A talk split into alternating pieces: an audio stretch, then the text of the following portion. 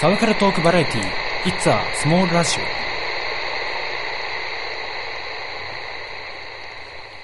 はい。It's a Small Radio パーソナリティのよく山口です。とはい、えー、It's a Small Radio この番組は、えー私よく山口がないに等しい人のつながりをもとにアニメ漫画ゲームゲームに映画特撮など小説などを多トークしていく番組です。ってこのくだりいりますかね？撮れてるかな？撮れてる。撮れてるよね。というわけで、えー第9回ですね、えー、It's a Small Radio パーソナリティの横山口です。そして本日のパーソナリティはパーソナリティはパパーソナリパーソあれ？ちょっと。というわけで、えー本日パーソナリティが僕一人です。はい。追加収録で何回かありましたが、えー単体では今回が初めてではないでしょうか。えー一度試しに撮ってみようとしたんですけど、えーしたんですけど、えー開始3分で諦めました。はい。というわけでですね、本日はいろいろ訳ありまして、えー人で収録しております。はい。一人で通常放送をする、大変なことですね。えっ、と、一応、前回が、えーアメコミヒーローの話ということで、小籔くんと話したんですが、すごくあのー僕アメコミ読んでなかったなって改めて思ってます。えーあとはあの、そのさらに前の、えっ、と、第7回、トイストーリーの話はもっとひどいなと。えー好き好きって言いながら、あの、前に映画を予習してこなかったんで、これはちょっと非常にあの、手を抜い手を抜いてるまあそうそうですね。あの別に手不真面目にやってるわけではないんですけどちょっといろいろありましてまあ見れずにっていう感じで、えーであの第6回言い忘れてたのが一つあってその、えー2から3になっての変化の一つとして2では、えー、と犬が出てきて3でも犬が出てきたんですけど3の犬のあの追いっぷりがちょっとっていうちょっと悲しくなっちゃったっていうのを言い忘れていました。申し訳ございません。というわけで、えー本日第9回、えー配信としては2月ですね。2月2日頃、まあ、2日3日4日経っているかもしれないんですけどどうですかね。もう節分とかあったりしてねもう豆に10個とか絶対食えるわけないんですよ。もう7個目ぐらいでだいぶあのギブアップとかしたくなると思うんですが、はい、この何とも言えない微妙な感じはですねあのまだ1月でもやっと1月です。年越しましたなんとか。はい。えー映画多い映画多い。えっ、とそうですねあの本当に年末は普通にあのまあ10時までかと思ってたら9時までバイト1時間それでも1時間あの繰り上げになったんですけど、まあ、9時までバイトしてそのまま家帰ってでの「紅白歌合戦」をずっと見て「紅白歌合戦」見ながらあのコストコのお寿司を食べるっていうはいあのでかいんですよね。米が。ネタがじゃなくて米がでかくて。もうお腹きついなと思いながらでも生ものだから残すわけにもいかないしと思ってはいあの寿司を平らげたらそば食えませんでしたってことで年越しそばを食べずそれ以外の食べ物も食べずずっと寿司だけ食っててそのまんまあの年を越すということで。最近はあのバイトを始めたせいかあの夜更かしをよくするようになって平気で1時2時まで起きていてで起きたで7時に1時2時まで1時2時まで起きてで、えー朝は、まあ、7時に起きるんですけど結局あの目覚まし止めて二度二度寝するんで、まあ、大体8時ぐらい起きになったりしてね本当あの遅刻しそうだわーってなってるんですけどそんなあの1時2時まで平気で起きているのが起きてる、えー日常生活になっちゃったものなので例年に比べてあの年末ねその年をまたぐ年を越すために12時まで起きてようと目をこすりっていた昔に比べて全然苦にならずにあもう紅白終わっちゃうんだ。うんあ年越した。みたいな感じでまあ年取ったなっていうかいやいやいや年取ったなも何もないんですけどそんな感じで家で過ごしてました。年末はえー、あのずっと「紅白」見てから「行く年来る年」を見てぼーっと見ながらで12時、まあ、0時ぴったりになると近くが、えー、港なのでうち実家が近くの海が近いので0時とともに汽笛汽笛？船の汽笛を鳴らすんです。ね鐘じゃなくてわーってなるんですけどそれを聞いて花火が上がったりしてああ年越したなって感じでしたね。はい。あのガキの使いは基本録画してみるっていうかあの紅白とガキガキ使だと,、えーと、紅白を見るんですよ。実家は、まあ、あの祖母が来てたってこともあって。でガキ使は次の日とか次つ、えー、正月とか2日、まあ、三が日の間の特に午前中だとテレビあんまり面白くないんでその時に見たりするんですけど、はい、ガキ使はちょっとまあ普通に面白かったですね、まあ、例年変わらずといった上で、はい、一番笑ったのはやっぱあのー我慢対決っつってあの、まあ、上島さんとか出川さんとかの芸人さんが体張るあそこのくだりはやっぱ面白いですね。やっぱ体下とかあとクイズ対決とかですね。ああいうのはなんかやっぱ面白いなってあとあれですねあのマネージャーさんが相変わらず慣れてないなってそろそろ慣れてもいいんじゃねって思いましたはいそろそろあのだいぶね長いんでそこら辺で締めたいと思いますはい、すいません。はい、すいません。サブカルトークバラエティー、It's a Small ラジオ。はい、すいません。ほんとすいません。はい、ということで、えー、映画多い。メールを読みます。メールというか、まあ、今回もあの、ツイッターで 2, 2件ほどいただいております。ありがたいですね。まず1個。えー、中ちゃんマンさんから。ちゃん中さん、中ちゃんマンさん、ありがとうございます。今年1年間僕の耳を楽しませてくれたポッドキャスト、本当にありがとうございました。また来年もよろしくお願いします。ということで、えー、いろんなファミステさん、アサヌパさん、アゾートさん、僕よメムスとか、えー、いろいろなポッドキャストのハッシュタグをつけて、まあいろいろなポッド、今日、まあそうで、まあ文字通りということかですよね。まああの、その中に、あの、スモラジを入れてくださっているってことは、まあまあありが、もう本当にありがとうございますというか、恐縮でございますといった感じでですね。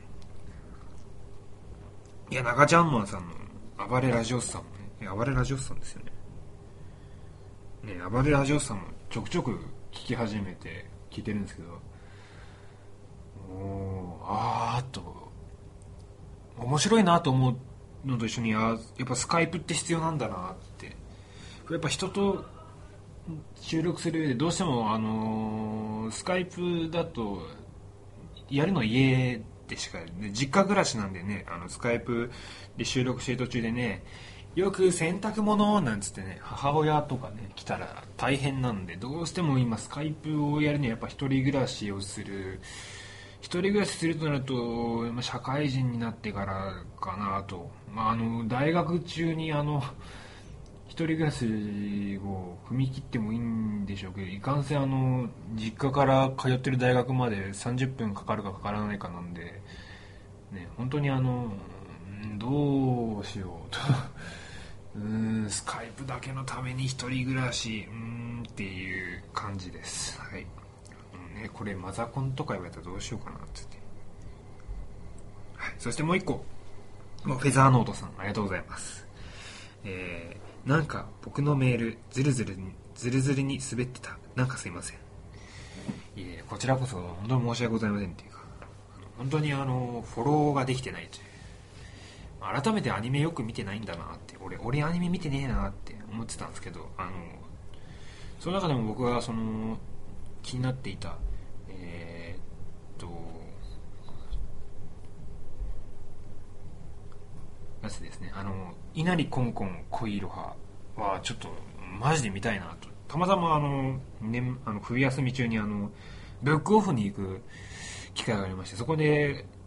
稲荷コンコン恋いろはあってちょろっと立ち読みしたんですけどやばいっすねあれ。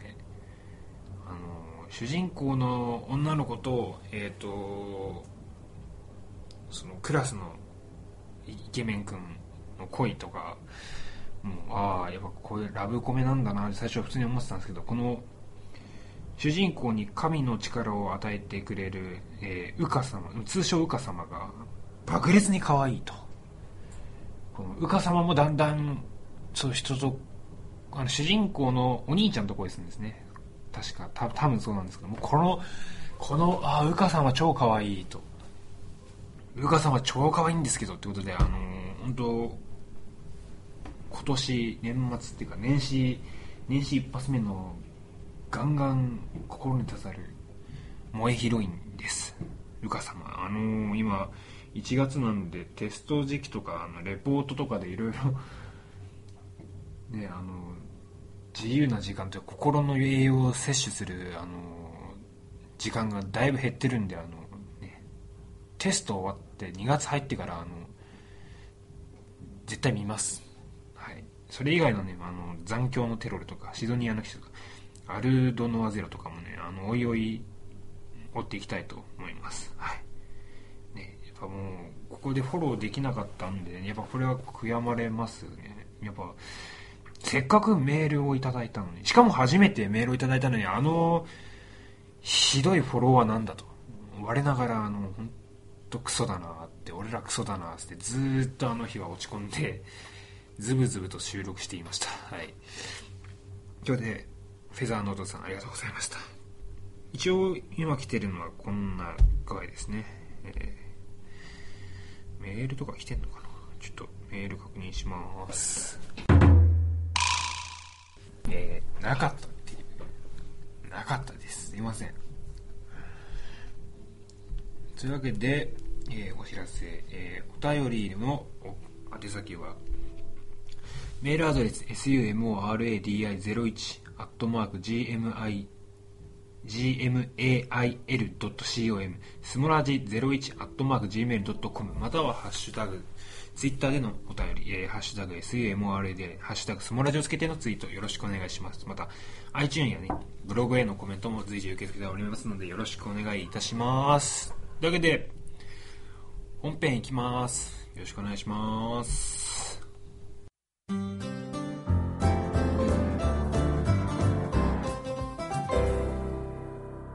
というわけで本日の本編 何を話すかと言いますと うええー、失礼しました。失礼いたしました。というわけで、改めまして、よくがいもでございます。本日の本編。あ、チョコとか覗いた。本日は、あの、前前、前前ですかね。えっ、と、第0回でちょろっとだけ 取り上げた、えー、仮面ライダーガイムの劇場版シリーズをちょっと話したいなって、まあ、前々から話そう話そうと思って、ここのタイミングでやっと話せるって感じなんですけど、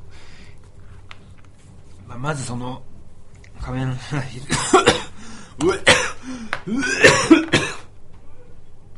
ちょ休憩。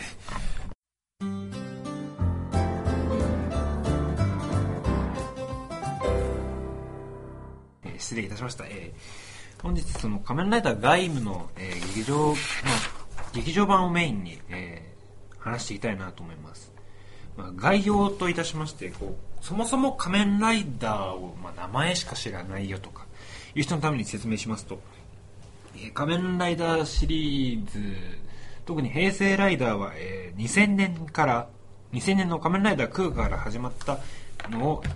クーガ以降のライダーを基本的には平成ライダーと、えー、取り扱っています。なのであのー、えー平成に入ってからも昭和ライダーというのは何人かいたりして、えっと、RX、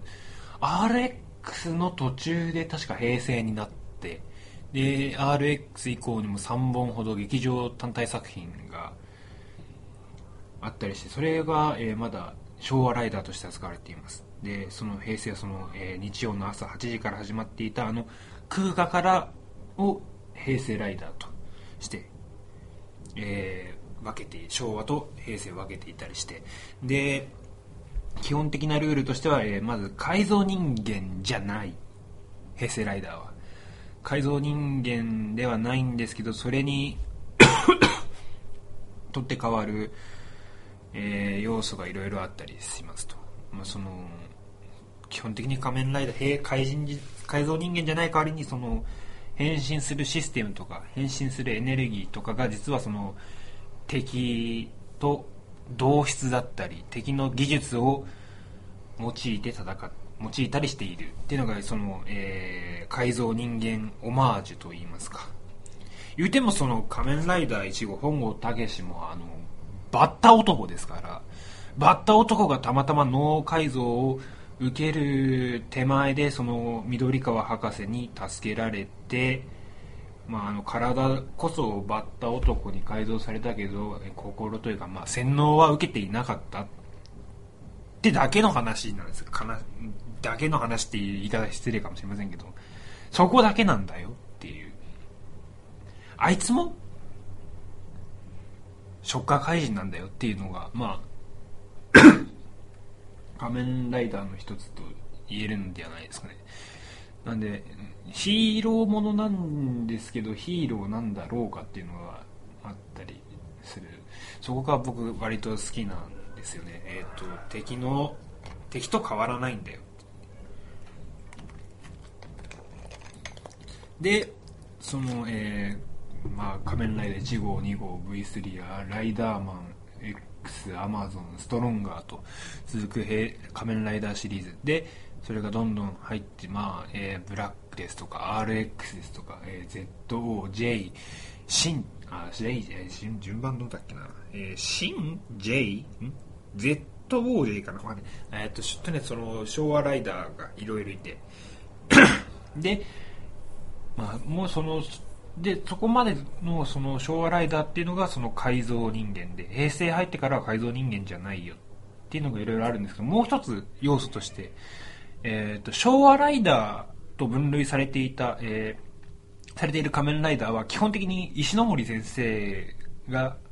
多かれ少なかれ、えー制作にタッチ携わっていて。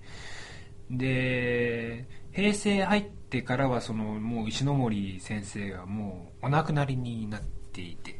まあそういう意味でもその昭和ライダーっていうのはその石ノ森先生タッチがある。で平成ライダーはその石ノ森先生が関わっていないゆえにそのまたファンの人から叩叩かれるっていう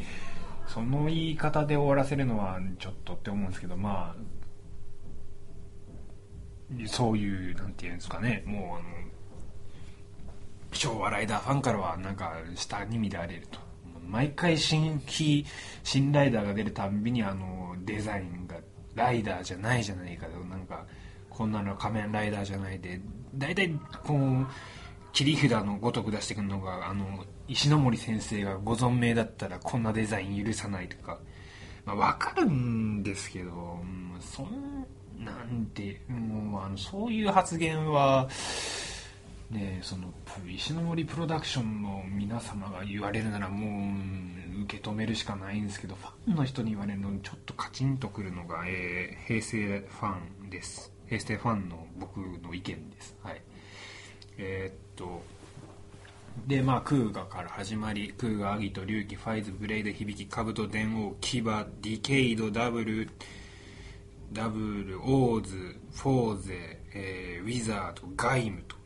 15作品目今回その取り扱える仮面ライダーガイムはその15作平成ライダー15作品目もう15作品記念作15周年記念作品。と言っても過言ではありませんよ。ええ。過言ではないんじゃないでしょうか。でプロデュースも作シリーズの特徴として今回は、えーガイムは 久しぶりにその複数のライダーが大体この、えー平成ライダーは最近は1号1号主人公のライダーが出てきてその仲間のライダー2号ライダーが出てきて劇場版で敵ライダーが出てくるぐらいだったんですけど複数出るのは久しぶりで。で複数出るのが久しぶりなんでですごく隆起オマージュ、まあ、もっと言うと平成ライダー初期オマージュがありますね。いろいろと。あの、まあ、もちろんこれプロデューサーさんの意向だったりする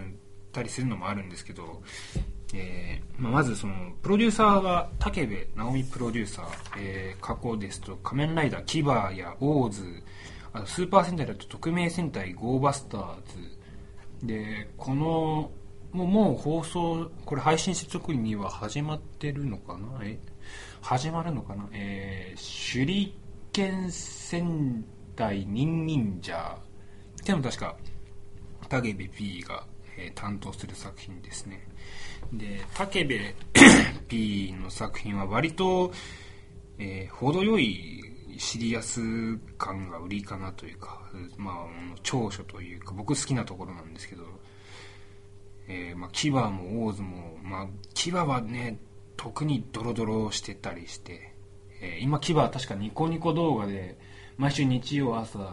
に配信で3日間無料で見れるんでねぜひあのニコ動登録してる人はもうぜひ見ていただきたいなっていった作品なんですけどまあゴーバスターズはまあ時期が時期だったからっていうのもあるので仕方ないんですけど割とく暗いっていう言い方はしたくないな。えっ、と程よくシリアスであるというかえっ、と特にオーズとか、まあえー平成第2期と呼ばれるライダーの中では割と暗い作品暗暗い暗いっていうとすごくシリアスって感じはするかもしれないですけど別にそんなにあの暗くなくてむしろ周りが明るすぎるっていう問題なんですよね。えっ、とその仮面ライダーはえっ、とディケイドっていう10作品目以降10作品までを空河からディケイドまでの10作品を平成第1でダブルそのディケイドの後のダブルから、えーさ今やってるドライブまでの平成第2期って分けてたりよくするんですよね。で第1期特に その中でも初期のクーガ、アギト、龍騎、ファイズ、まあ、あたりは特にそのリアル思考の作品が強く、まあその、わかりやすく言うともう、バットマンビギンズとかのあの3部作、まあもちろん予算とかのね、関係で、そんな、ね、豪勢じゃないんですけど、そういう路線で、まあたまにギャグ界とかもあるんですけど、基本的にはその、く暗い暗いでいいのかな？シリアスというか、まあ、大人も楽しめる作品が強くでこの武部プロデューサーというのは割と平成の初期の頃に、まあ、メインじゃなかったんですけど割とプロデューサー補助補助プロデューサーというか、まあ、作品であのいろいろなさまざまな、えー平成ライダー作品に関わっていてこう牙で初めてそのメインプロデューサーになってたりしたんですよね。でそのその第1期のライダーは割と比較的にシリアス思考というか、まあ、あの大人でも楽しめる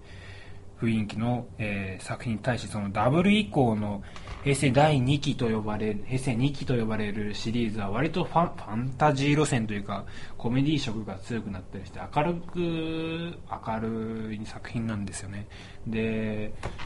その、えーダブルは割まあほ程よかったかな。明るい明るい基本明るいんですけどちゃんと締めるところは締めるというかシリアスがあってたりしたんででそれに次の「オーズ」っていうのが非常にあの平成の初期をオマージュが若干に残ってるというかまあプロデューサーがその武部 P っていう、まあ、割と平成初期を初期から携わっていた人で脚本も小林靖子先生で、えーまあジョジョシリーズですとかまあいろいろなアニメもあと進撃もやってたかな。進撃の巨人とかもやってて平成ライダーも割と初期から関わってた人なんで割とその平成ライダーの要素は強めの作品だったんですよね。でその後のこのフォーゼっていうのがある意味問題でその面白いいやアクションとかいろいろあったんですけど明るすぎたんですよね。すごくまああの震災後に出た震災後一発目の仮面ライダーだったんで、そのまあ暗い話はってあったんですけどすごく明るい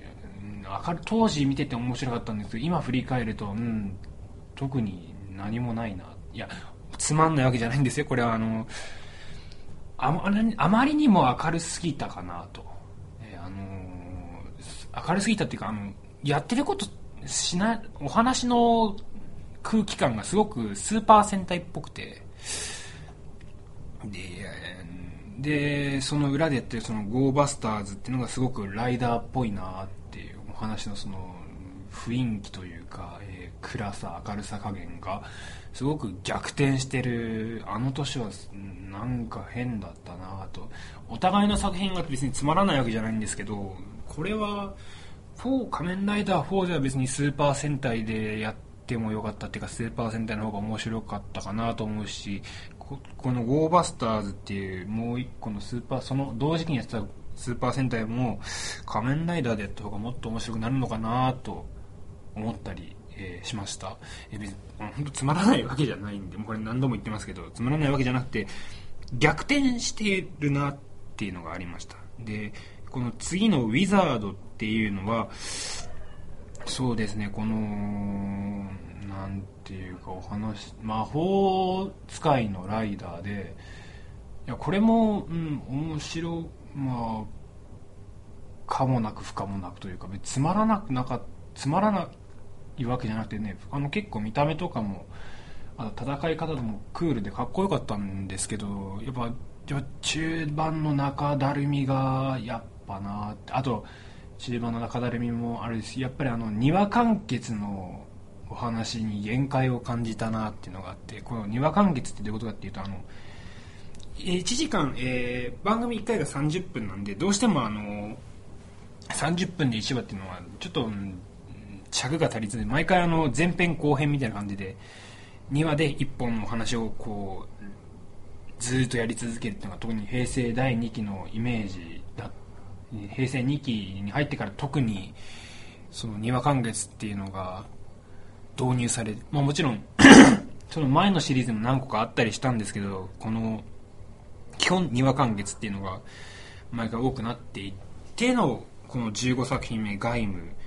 なんですけどもうここまで散々ブーブー文句言ってんな俺。いや別に好きなみみそれそれ相応に好きなんですけど別にこの作品が嫌いだっていうのは逆にないんで基本的にはみんな平均超えのスキーを持っているんである意味俺は勝ち組かなと。どのライダーでもそれ相応というかまああの 楽しんで見ているのであのこのライダー嫌いとかアンチとかこの作品はクソだとかいうのは特にないんであのよくそういうなんかアンチ同士の戦いとか見てると何やってんだこの人って思うんですけど。でまあはい。ということで、まあ、仮面ライダーガイム。このシリーズはまあその武部 P ということで割とその初期から関わっているプロデューサーさんなんで、まあ、割と仮面ライダー平成ライダーらしいライダーを作っている印象があります。他のプロデューサーが割とあの新しい人だったりあとは昔前っていうかあの長い間スーパー戦隊に関わっていたり人だったりしたんでうんまあ異色っていうか、まあ、そもそも要素が異色だったりしたんですけどライダーらしいライダーをあライダーらしいっていうか、まあ、平成ライダーシリーズっぽいというかまああの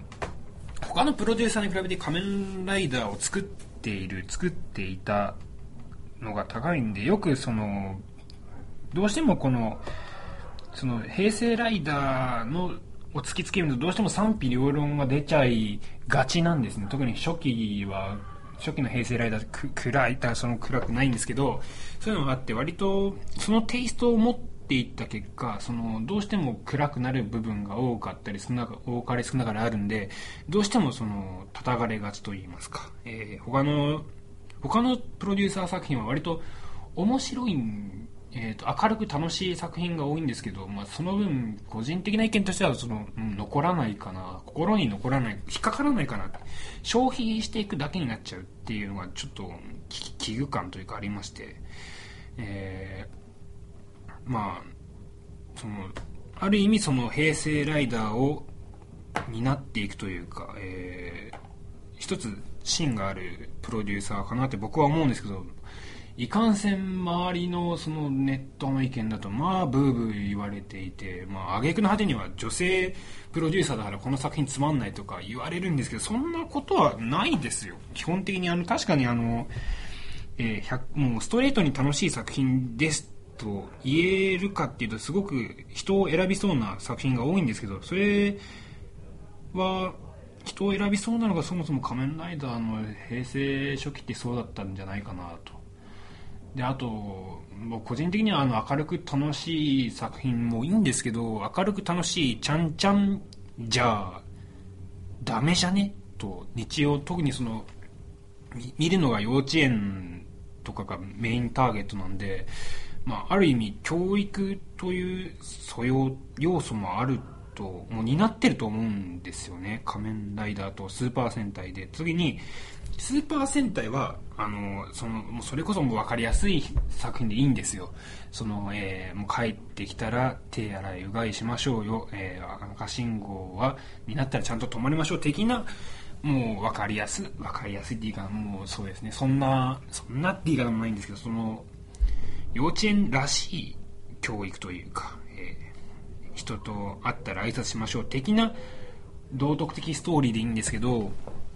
仮面ライダーはもうちょっとそのそれこそ道徳的要素というかもう大人向けっていうかそれこそその時は答えっていうかその作品のメッセージを見てるだけで分からなくていいと思うんですよね。あの僕もそうだったんで それこそ仮面ライダーファイズとかのあの怪人同士のその差別人と怪人のその差別的な話とか特に大人になってからあ大人というかまあ大きくなってから分かるようなそういうのでいいと思うんですよね。あのああの時のあのファイズとウルフあ、えーと、ホース・オルフェノクのあの葛藤とかってみたいな感じで大人になってから分かる。でもそれはそれでいいと思うんですけどそのその近年のライダーはその明るく楽しい。でも明るく楽しい方がねやっぱ視聴率とかいろいろもよろしいんでしょうね。なんかそういう作品が増えていてまあどうしてもその心に残残らない残いや別につまらないわけじゃないんですけどまあ普通にああ見て楽しかったなちゃんちゃんで終わってしまうただ消費してしまうだけなのがちょっと個人的に危惧感というか。なんである程度仮面ライダーっていうのは暗くていいのかな。でもちろんファンあのファンタジーというかその平成2期になってから明るくなったとは言うんですけどその暗い時は徹底的に暗かったりするんであの結構えぐいことをそのマイルドにやってるんですけどあのよくよく考えたらこれ結構えぐくねっていうのが多いのが平成ライダーです。あの平成ライダーだけなんでこんな喋ってんだろう。というわけで、えー、外務を改めて、えー、説明しますとその武部 P が、えー、プロデュースしている作品でシリーズ構成脚本があの室淵源さんです、はい、これはやっぱこの外務もすごく特徴作品をあら作品の話す上で特徴的というかよくね、あの、仮面ライダー、今度牙、あの、えー、外務の特徴は、あの、フルーツと鎧武者だなんてよく言いますが、やっぱこのうろぶち源さんが脚本を書かれているっていうのが、やっぱ魅力の一つであり、売りの一つであり、まあ、賛否両論あるんですけど、実はこれは僕はあの、うろぶちさんね、やっぱ、魔法少女のマドカマギカとか、えー、サイコパスとか、えー、まあ、最近やってますアルドノアゼロとか、いろいろありますが、実はあの、お名前こそは知ってたんですけど、この、うろぶちさんの作品見たことなくて、まあ、この仮面ライダーが初めての、うろぶちさん体験作品なんですけど、いやシリーズずっと1年間見て、なんか、ああ、おこの脚本家さん好きかもしれないと思い、思ってますね。現にあの、サイコパスは面白かったですし、マドカマギカも本当にね言って結局見てないんですけどあの本当時間ができたら見たいなって本当に思ってますはいでそでシリーズの脚本でローブチゲンさんであとニトロプラスの関係のシナリオライターさんが何人か入ってたりしてこの特筆すべきは鋼谷仁さんギルティークラウンなどにも参加しているニトロプラスの、えー、脚本家さんらしいんですけど、えー、この鋼谷仁さんが割とその2番手ぐらいの勢いで、えー、作品の脚本を書かれていたりしています、はい、基本テレビシリーズのメインのテレビシリーズ本編はロブチさんが一通り一通り書いていたんですけどそのコラボ編機械ダーコラボとか劇場版宣伝会にはこう鋼谷さんとか、えーと、毛利さんとか毛利さんあのえーニトロプラスじゃないんですけど書かれてたりしてましたね。で外務の魅力はやっぱ平成一期オマージュというか、まあ、これはプロデューサーの武部さんの意向で まあそのロブシさんに脚本を書いていただくにあたり、まあ、まず2つ一応あって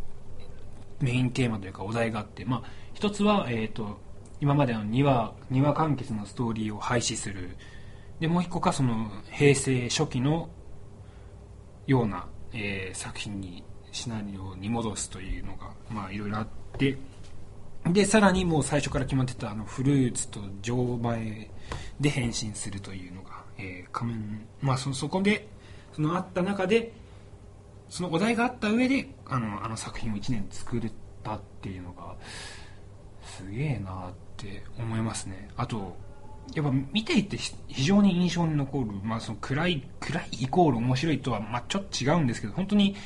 子供向け子供に対して真摯に作った作品じゃないのかなと僕は思います。その明るく楽しい子供が喜んでもらえる作品とある意味言えないようなシナリまあ、く暗暗いって言ったこれもこうただ暗いってどんよりした話じゃないんですけどその非常に教育番組みたいな要素があって非常に僕はこれはこの「ガイム」というシリーズすごく好きな好きになりました現にこの年明けてからの、14話以降がすごく面白かったですね。えっと外務の えー話す上で1年間、えー、と外務は10月スタートだったんですよね。仮面ライダーの平成10月スタートで10月でまあ10月スタートでまあおもちゃの一番売れるのが、まあ、12月クリスマスシーズンなんでそこに向けていろいろな要素があったりして最初のワンクールは非常にあの世界観を作るっていうのが僕なんとなくキーワードかなと思ってましてずっと世界14話最初の14話でその主人公たちがいる街の設定、えーザワメ市っていう街で若い若者がダンスでまあ陣取り合戦じゃないですけどするっていう話ですごく最初その平成2期シリーズをオマージュするような明るいちょっと怖いところもあるんですが明るい作品だったんですけどその年明けてまあクリスマスも終わったからいよいよ本格的に話が始まるよというかそれこそあのロブシさんも実はその14話以降が本当の第1話だと言ってたよ通りそのお話が動くっていう上ではその14話以降が本当に話でそのいろいろねそのベルトの秘密とかまあ敵の秘密とかがいろいろあって非常にあの仮面ライダーだなって思いました。途中であの仮面ライダーたちがあの街の人から敵だって思われるシーンと展開があるんですけど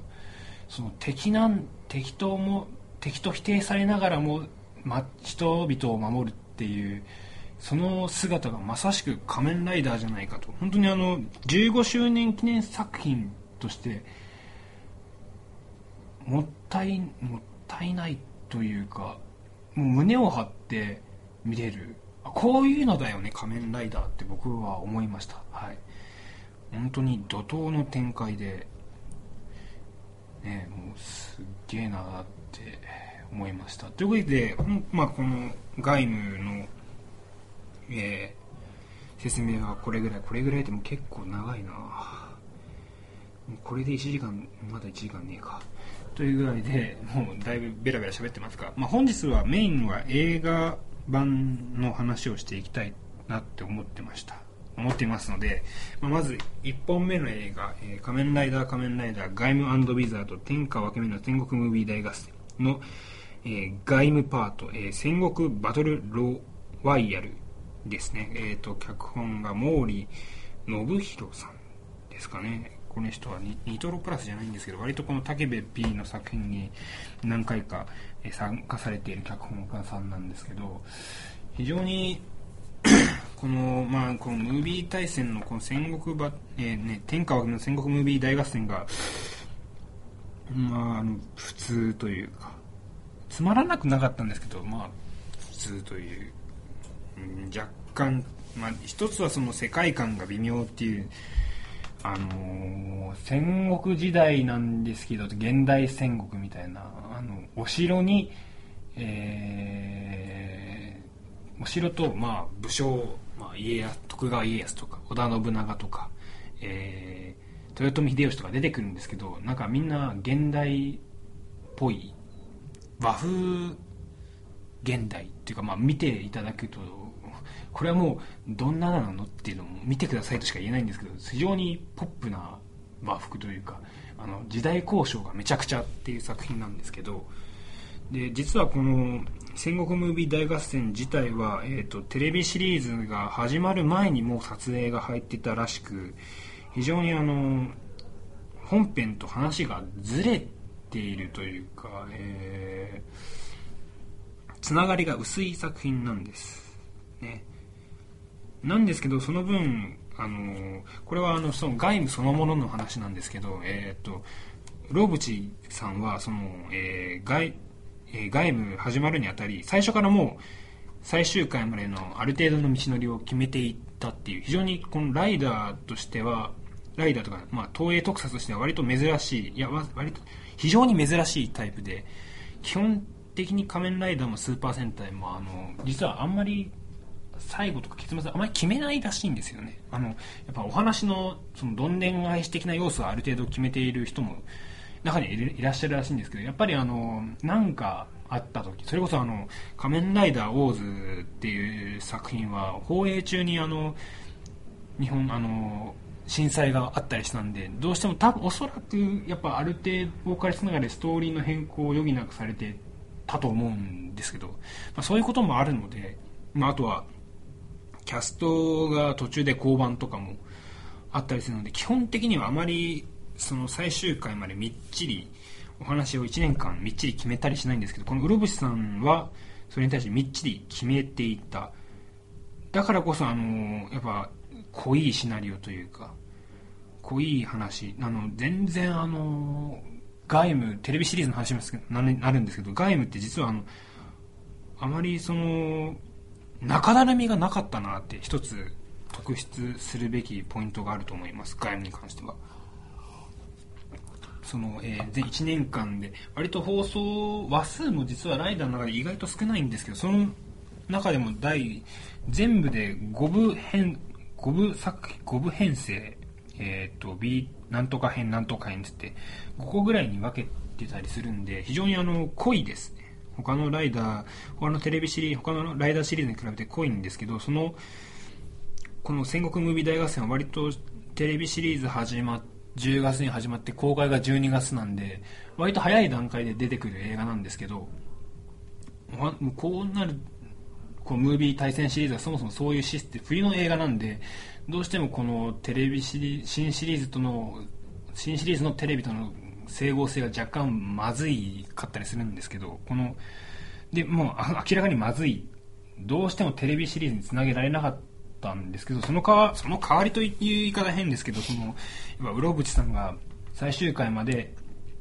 お話をみっちり考えていた結果なのか非常にそのムービー対戦のお話の内容ががあのテレビシリーズのその後その特にその、えー10公開され映画が公開された後のテレビシリーズの展開を予想させるというか彷彿するような作品に今改めて見ると思いましたね。その、えー仮面ライダーバロンっていう、えー敵まあ敵じゃないんですがライバルキャラとの戦いとかまあ、特にその主人公の仮面ライダーガイムカズラバカイえカズラバじゃないカズラバえー、コータがなんでその戦うのかとそういう様子が非常にそのその後のテレビシリーズを彷彿させるような展開でまああの放映、えー公開当時はまあボロクソ言われてたしあんまり、うん、微妙と思ってたんですけど改めて見るとこうテレビシリーズを予見するような作品だったなと、えー思いました。はい。えーそうですね。で、次のその、えー仮面ライダー対戦、えーっと、あ、ちなみに、仮面ライダー、あの、天下分けの戦国ムービー大合戦と監督が田崎隆太監督ですね。えっ、と、テレビシリーズ、平成ライダーのパイロットも何本か担当されていて、外務も、あの、田崎監督が、えー、1、2話と捉えていました。で、2回目、2個目の映画が、えー、平成ライダー対昭和ライダー仮面ライダー対戦フューチャリングスーパー戦隊ということで、まあ、これが俗に春の劇場版と、えー、第0回でもだいぶボロクソ言ってたかと思うんですけど、で、監督が、えー、柴崎隆之監督。割と僕のイメージ、あの、ライダーとか特撮の監督の中では割と若い監督です。はい。で、柴崎監督の特徴は、新しいものを見せてくれる、斬新なものを見せてくれるというのが僕の中での田崎監督へのイメージです。はい。えー、その設定、ナイダーのその変身の見せ方とか戦い方とかフォームフォームチェンジって、まあ、あの武器を武器とか見た目が変わったりするそうですねフォームチェンジ分かりやすくガンダムでいうとあのえー、えー、あれだな、えーと、ストライクガンダムとか、えー、インパルスガンダムインパルスガンダムエールストライクガンダムが、えー、ソードストライクガンソードストライクだっけ？あれインパルスでしたっけ？インパルスがあのソードインパルスとかなんかいろいろ変わるみたいな感じで仮面ライダーも割とフォームチェンジするんですけど、その見せ方とかいろいろが新しかったり斬新だったりするのが柴崎監督で、えー、お話の撮り方自体も面白いので、僕の中で柴崎監督で言うと新しいものを見せてくれる。斬新なものを見せてくれる。新しい可能性を開かせるみたいな、そういう監督でございます。で、その平成ライダー対昭和ライダーは、えー、脚本が米村昌司ということで、誠治ということで、あの、誠治さんということで、まあ、春の劇場はここ数年ずっとこの脚本家さんなんですけど、まあ、あの例年に比べて面白かったなっていうだいぶボロクソ言ってたんで、えー、あんま話しませんけどあの平成ライドも、まあ、この春の劇場版に関して僕が言いたいのは、まあ、あのもっとスーパー戦隊を重要な要素に入れてほしかったなっていうのが一つあります。えっ、ー、とまあ、あの前回前回第0回で話した通りもうつまんないの前提で言ってるんで、あのすごく褒めてますけどすごいいい作品があって言ったら微妙なんですけど、まあ、そのスーパー、まあ、フューチャリングスーパー戦隊って言ってるんですけど本当に終盤にクライマックス前ちょっとに、あのピンチだから入れで助けに行くよ助けに来るって本当にただ出しましたみたいな感じでなんかもっともっとこのスーパー戦隊をお話の中に入れれればよかったなっ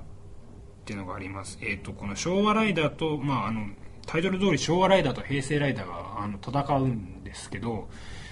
で、スーパー戦隊は昭和、平成、昭和戦隊、昭和スーパー戦隊、平成スーパー戦隊みたいな区切りがないので、まあ、ずっと続いてたので、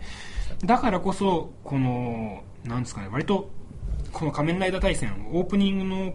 オープニングで、早速あの、平成ライダーと昭和ライダーが戦ってるんですけど、その戦ってるところを、どっかビルの上から、あの、初代、初代赤レンジャー、秘密戦隊5レンジャーの赤レンジャーが見届けて、で、隣にその最新のスーパー戦隊のレッドが、なんであいつら戦ってるの？みたいな、なんかやりとり、えっ、ー、と、まあ、ここはライダーたち、ライダーたちの戦いだから、俺たちは見守るしかない。的な感じで、その、なんつうんですかね、対比じゃないですけど、やっぱ平成ライダー、昭和ライダーとのその仮面ライダーシリーズの違いはやっぱその平成昭和という隔たりがあまりないっていうのがスーパー戦隊の特徴だと僕は思うのでそういう意味ではそのお話の対比じゃないですけど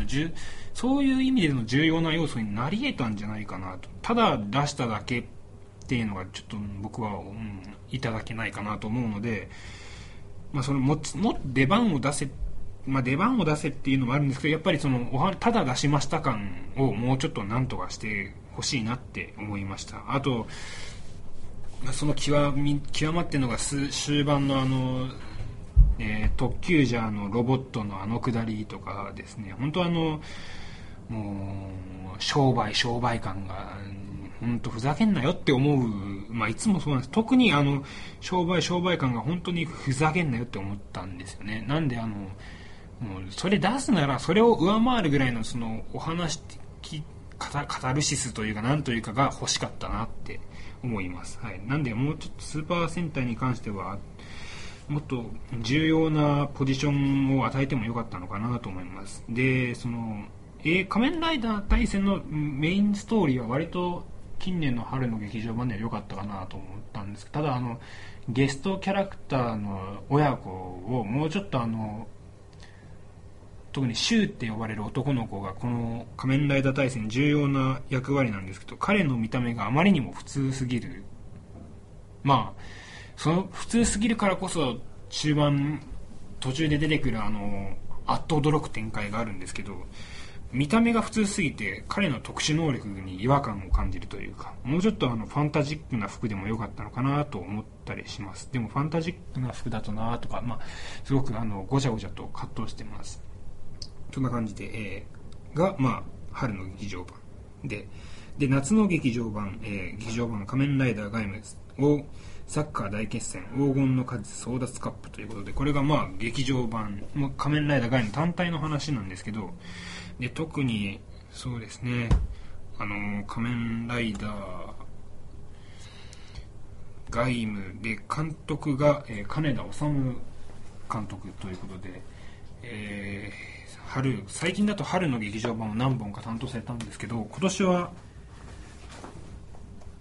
珍しく、えー春の劇場版は担当されなかったんですけどこの監督はやあの特徴としてはアクションやっぱ元がアクション役者さんだった、えー、とアクション、えースーツアクターとかもされていた方なので、えー非常にアクションがすごいですよ。どちらかってまああとどちらかでその昭和から続くそのアクションまあなんていうんですかね醤醤油味って言い方なのかな。なんかすごいあのドラム缶思いっきりバーンって倒したりとか。あとする監督で割とそのやっぱ近年のそのオールライダーとかにも携わっていた結果かあのやっぱファンからは嫌われがちなんですけど僕はこの金田監督があの割と好きであの毎回嫌われるのはどちらかというとあの脚本家が問題なんでしょっていうのとあとまあ監督自体がそんなにあの脚本とかお話に関してあまり関与しないあの本来た通り撮ってしまうのが多かれある。あまあまりそのお話にもなんか、えー注文がないのか、まあ、そのまま撮っちゃうからまあボロクソ言われるのかなと思うんですけどあの今回は割とこだわって撮られてたんじゃないかなと思います。特にこの夏の劇場版だと、えーあれですね黒いガイムっていうのが途中でまあ主人公が闇落ちしちゃうんですよね。でその要素とかはもちろんその監督がやりたいと言ってたらしくそのそのやっぱそれその黒いガイムが今回のメインキーワードというかお話の肝なのかなと思います。でまあそのやっぱ金田監督のせいなのかもう関係ないと思うんですけどね。やっぱあの劇場版だとどうしても話に穴が開きがちというかここちょっとあのツッコミ要素が多いんですよ。あのここれどうなってんの？これどうなってんの？とかあるんですけど僕はこのメスお話、えー映画が伝えようとしているお話メッセージでいやいいなって思ってたんですよね。まあ、もちろんテレビシリーズとの兼ね合いも含めてもうあのお話自体のちょっと矛盾があったりするんですけどそれを凌駕するこの映画が伝えようとしているメッセージ的なものがすごくグッときていや劇場で見ててああこれは近年の劇場版では一番だって思ったんですよなんであの賛否が非常に多いんですが割とその非を言ってる人がその映画のそのところどこの設定とかが甘い爪が甘いみたいな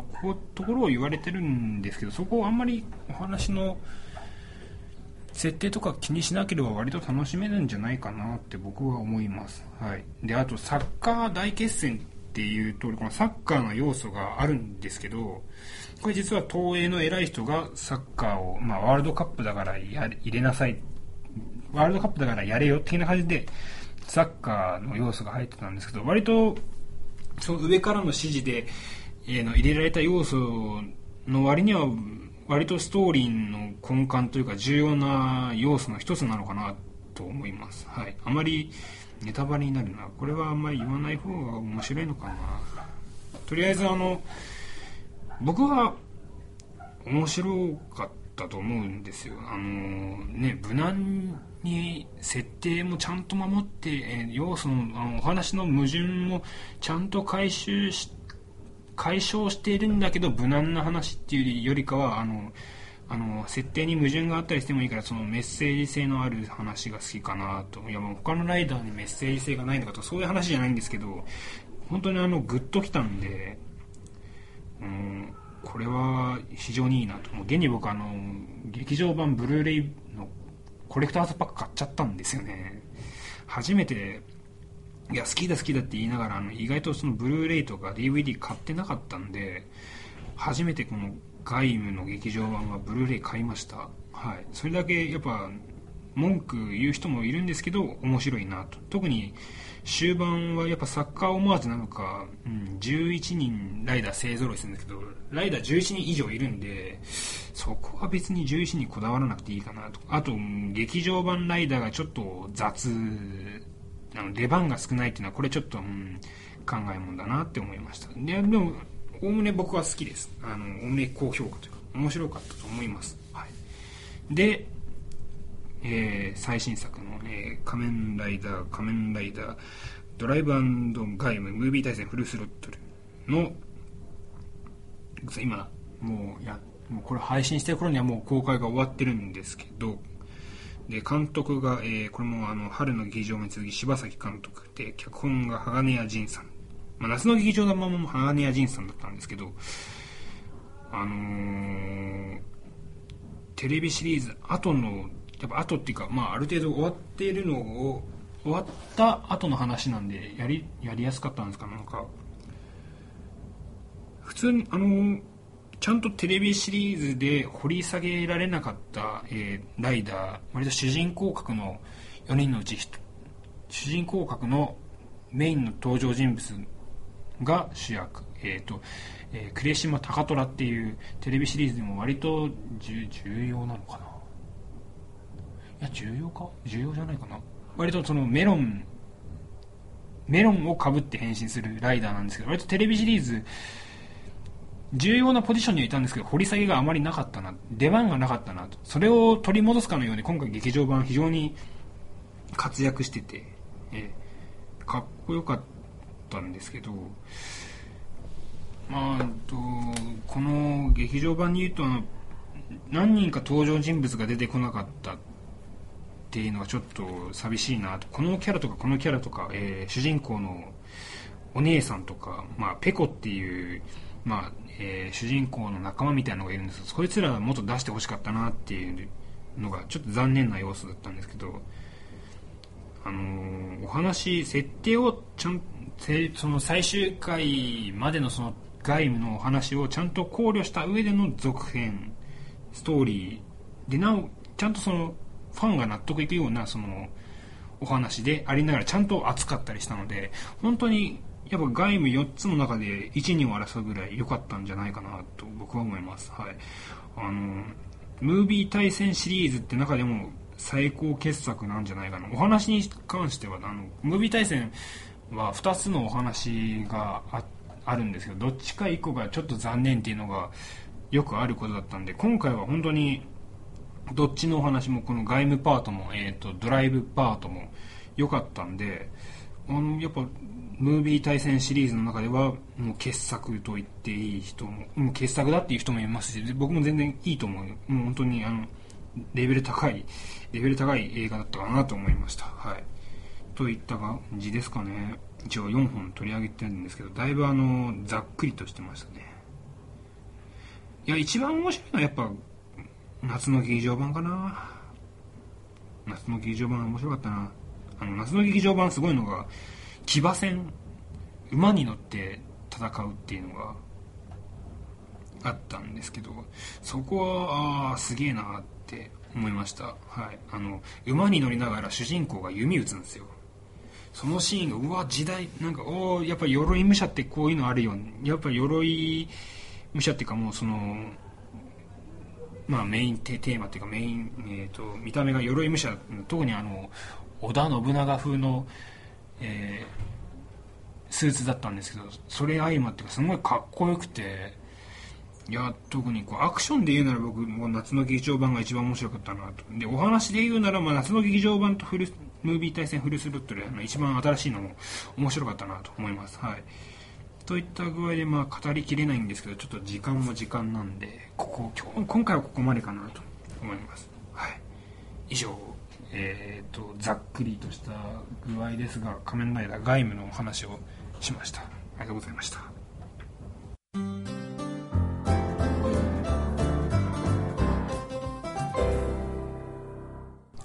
というわけでエンディングですえー、一人喋りすんげえ難しいっすね。これ一人、一人で話してる人すげえな、やっぱ。あー、すごい。ー、ほんと一人喋りは、本当あの、お話が続かないというかまとまらないというか、大変でございました。はい、あの、ありがとうございます。あの、外務でいうともうテレビシリーズもあって劇場版も終わったんですけど、この後 V シネが4月頃に出るんですよね。ただこの V シネがちょっと僕いかんなっていうのが、スーツの使い回しがひどくて、あの他のライダーで使ったスーツを、まあ、使い回し、まあ、本当使い回しですよね。なんかペイントしたりし直しとかがちょっと僕これいただけないなって思いながらまあでも作品がまだ見てないんで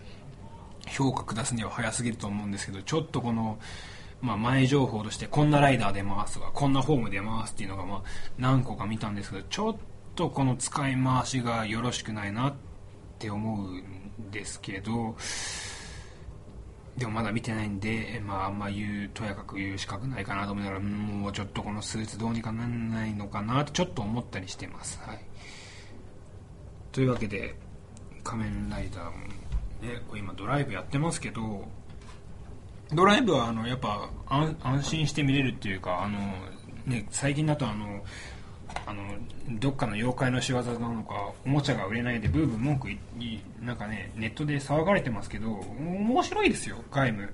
いやこれ冗談脱ぎで。面白いです。特にあの最近だと2号ライダーが出てきたりしてさらにお話が面白くなってきているのではないかなと僕は思います、はい、あの仮面ライダードライバーの最近やってるシリーズであの主人公が車乗って乗っててバイバイクじゃねえのかよと。ライダーじゃないじゃないかっていうお話をよく言われがちですが、ま、バイクに乗る、まあ、確かにバイク乗らなきゃいけないんですけど仮面ライダー特に平成ライダーの重要な要素ってバイクっていうよりかはもっと根本的なところにあって、えーとまあ、これ以前も話してます話したかな？話してないかな？親殺し、えー、同族殺し自己否定っていうこの3つの要素が非常に重要な要素で親殺しっていうのこれは実の親父とかじゃなくて、えっ、ー、と、まあ、1号、仮面ライダー1号でいうところのショッカーですね。自分を生み出したショッカー。で、今回はその、えー、今回はそのロイミュードっていう敵なんですけど、まあ、それ、それと同じで、今回ベルトが喋るんですよね、そのドライブっていうの。で、ベルトが、その、初代で、初代仮面ライダーでいうとこの、まあ、緑川博士ポジションなんですけど、おや、おやっさんっていうのは緑川博士ポジションで、で、その敵と同じエネルギー、まあ、車車の中ミニカーなんで戦うんですけどミニカーを、えー、ブレスレットに装装填することでなんか力を得るんですけどそのミニカー、えー、シフトカーっていう、まあ、ミニカーとその敵のロイミュードっていうのが、まあ、なんか同質なんですよね。ほぼほぼその、えー、っとベルトに入ってる博士が生み出してしまった力を貸してしまって今人々を苦しめているのがロイミュードであると。いうところでまあ一種同族殺しの要素もあって。でそのバイクに乗ってないってだけでバイク以外のところはすごい仮面ライダーオマージュでそれこそ最近出てきた2号なんてフリーのカメラマンっていう完全に1号で名前もあの GO って名前で強しで GO なんですけどこれって多分あの2号の一文字隼人をやられていた佐々木さんのから撮ってるのかなとかなんかいろいろ妄想したりしてます。とりあえずあのなんであのバイクに乗ってないから仮面ライダーじゃないじゃんというにはだいぶあのそういうことを言うのはにわかであるという。非常にあのドライブ面白いですしちゃんと仮面ライダーしてます、はい、バイクに乗らないそこだけなんですね。平成ライダー。特に今回のドライブは車に乗っているバイクの代わりに車に乗っているだけで後の要素は全然例年通り仮面ライダーしてるんじゃないかなと思います、はい、というわけで、えー番組ではお便りをお待ちしております。ご意見ご感想リクエストやパーソナリティへの質問何でも構いません。宛先はメールアドレススモラジ01アットマーク Gmail.com sumoradi01 アットマーク GMIA gmail.com またはツイッターでのツイート、ハッシュタグ SUMORADI をつけてのツイート、よろしくお願いいたします。また、直接だね、直接アカウント、アカウントへのリプライも全然 OK です。でまた、iTunes やブログへのコメントも随時受け付けておりますので、よろしくお願いいたします。というわけで、はい。次は第10回10回は誰かとやりたいなと思ってますということで本日、えーなかなかありがとうございました、えー本日のパーソナリティはよく山口です。はいよく山口でした、えーちなみに一番好きなフォーム仮面ライダーのフォー、えー鎧武のフォームは、えー極みアームズかな。極みアームズかっこよかったもんな。ということで極みアームズが好きなよく山口でした。では皆さん第10回でお会いいたしましょう。さようなら。